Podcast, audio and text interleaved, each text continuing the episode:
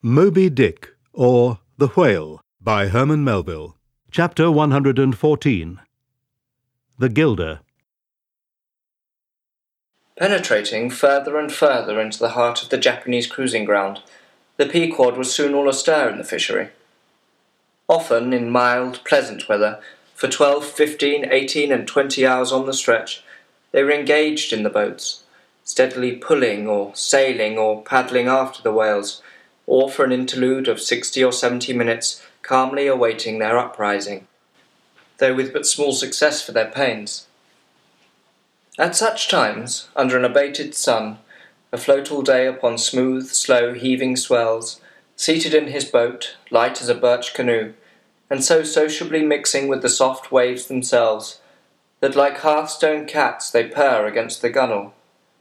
These are the times of dreamy quietude, when beholding the tranquil beauty and brilliancy of the ocean skin, one forgets the tiger heart that pants beneath it, and would not willingly remember that this velvet paw but conceals a remorseless fang.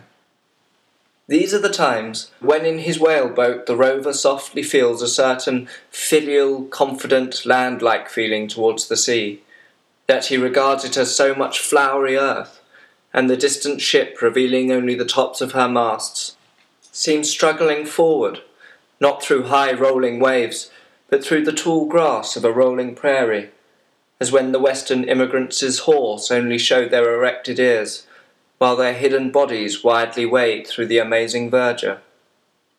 The long drawn virgin vales, the mild blue hillsides, as over these there stills the hush, the hum. You almost swear that play weary children lie sleeping in these solitudes in some glad Maytime when the flowers of the woods are plucked. And all this mixes with your most mystic mood, so that fact and fancy, halfway meeting, interpenetrate and form one seamless whole. Nor did such soothing scenes, however temporary, fail of at least as temporary an effect on Ahab. But if these golden secret keys did seem to open him in his own secret golden treasuries, yet did his breath upon them prove but tarnishing. O grassy glades, O ever vernal endless landscapes in the soul, in ye, though long parched by the dead drought of the earthly life, in ye men yet may roll, like young horses in new morning clover, and for some few fleeting moments feel the cold dew of the life immortal on them. Would to God these blessed calms would last! But the mingled, mingling threads of life are woven by warp and woof, calms crossed by storms, a storm for every calm. There is no steady, unretracing progress in this life. We do not advance through fixed gradations, and at the last one pause. Through infancy's unconscious spell, boyhood's thoughtless faith, adolescence's doubt, the common doom, then skepticism, then disbelief resting at last in manhood's pondering repose of if. But once gone through, we trace the round again, and our infants, boys, and men, and ifs eternally.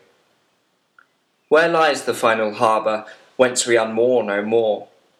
In what rapt ether sails the world, of which the weariest will never weary? Where is the foundling's father hidden?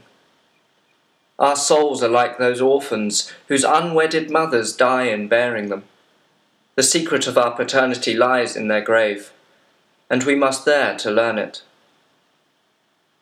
And that same day, too, gazing far down from his boat's side into that same golden sea, Starbuck lowly murmured, Loveliness unfathomable, as ever lover saw in his young bride's eye.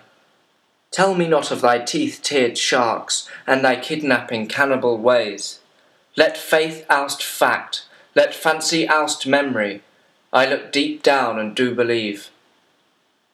And Stubb, fish like, with sparkling scales, leapt up in that same golden light. I am Stubb, and Stubb has his history, but here Stubb takes oaths that he has always been jolly.